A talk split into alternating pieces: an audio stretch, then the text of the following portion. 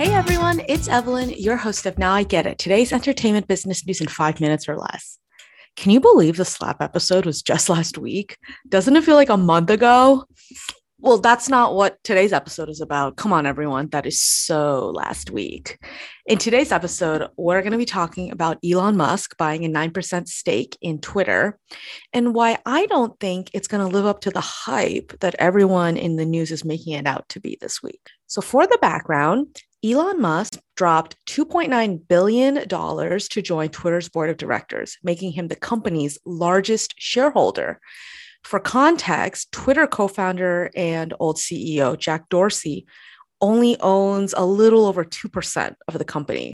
Uh, if you didn't realize, Jack Dorsey actually stepped down as C E O this past November, and he's actually going to be leaving the Twitter board totally um, in a few months this May. According to an S E C filing, which is the Securities Exchange Commission, Elon Musk would only be a class two director, and his term at the company will expire in twenty twenty-four. Elon Musk can't own more than fourteen point nine percent of common stock. So, first of all, what does this actually mean for Twitter? Because of the percent that he owns, anything under ten percent of a company as a shareholder is considered a passive stake. Anything more than ten percent, you're considered an active or activist shareholder. So historically, passive shareholders really don't try to show too much control over a company's decision-making. However, Elon Musk might be an exception to that just because of the size of his personality. But there is a checks and balances. Twitter's board of directors already has eleven members. Elon is going to be their twelfth board member. Um, so if there were any decisions Elon wanted to get pushed, there's eleven other people he needs to convince to be on his side. So just because Elon Musk bought nine percent doesn't mean he's the C E O, chairman, or president of Twitter, right? That's what I think we need to remember. However, this week, the t- real Twitter C E O, Parag Agrawal, tweeted that when he, in his recent conversations with Elon, he felt that Elon would bring great value to the board and that he thought Elon was, quote unquote, a passionate believer and intense critic of the service, which is exactly what we need on Twitter and in the boardroom to make the company stronger in the long term. Jack Dorsey also tweeted this week, of course, where else would they put their thoughts, that he felt Elon Musk cares deeply about our world and Twitter's role in it. Although this was a surprise to the public and definitely the media, Twitter is like fully behind it and like and give him their blessing. What kind of changes do we think Twitter can do? If Elon is able to make some changes, I actually think there'll be good changes. Elon Musk is a big idea guy, and Twitter is desperately in need of big ideas. The crazy thing about Twitter that most people don't realize is that its stock price today, well, the stock price before Elon Musk got involved this week was the same price as when it I P O'd in twenty thirteen.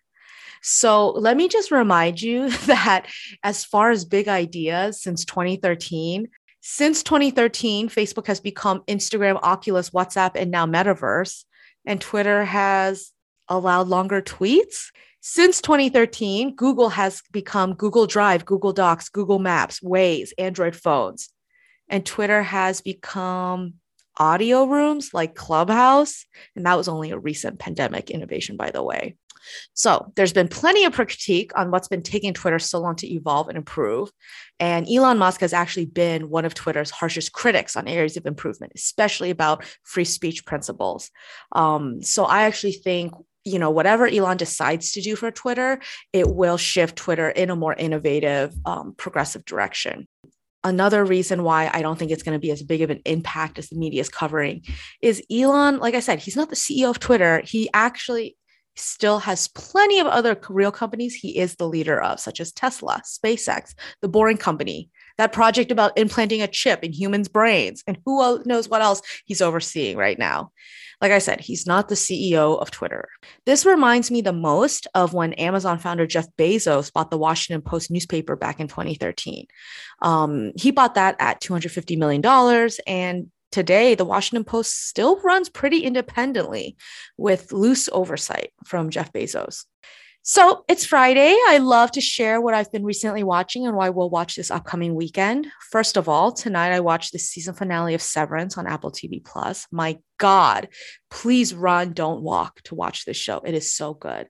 Also, recently I watched Everything Everywhere All at Once, the movie with Michelle Yeoh. Um, it was the best movie I've seen since Parasite.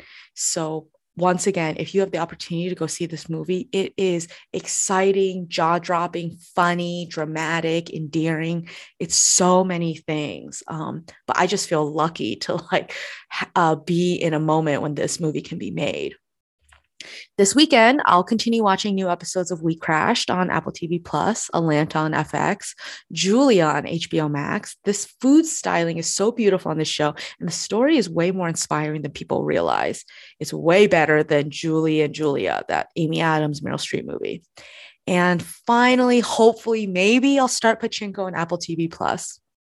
That's it for today's episode, everyone. I hope you enjoyed. Have a great weekend, and I'll talk to you next time. Bye.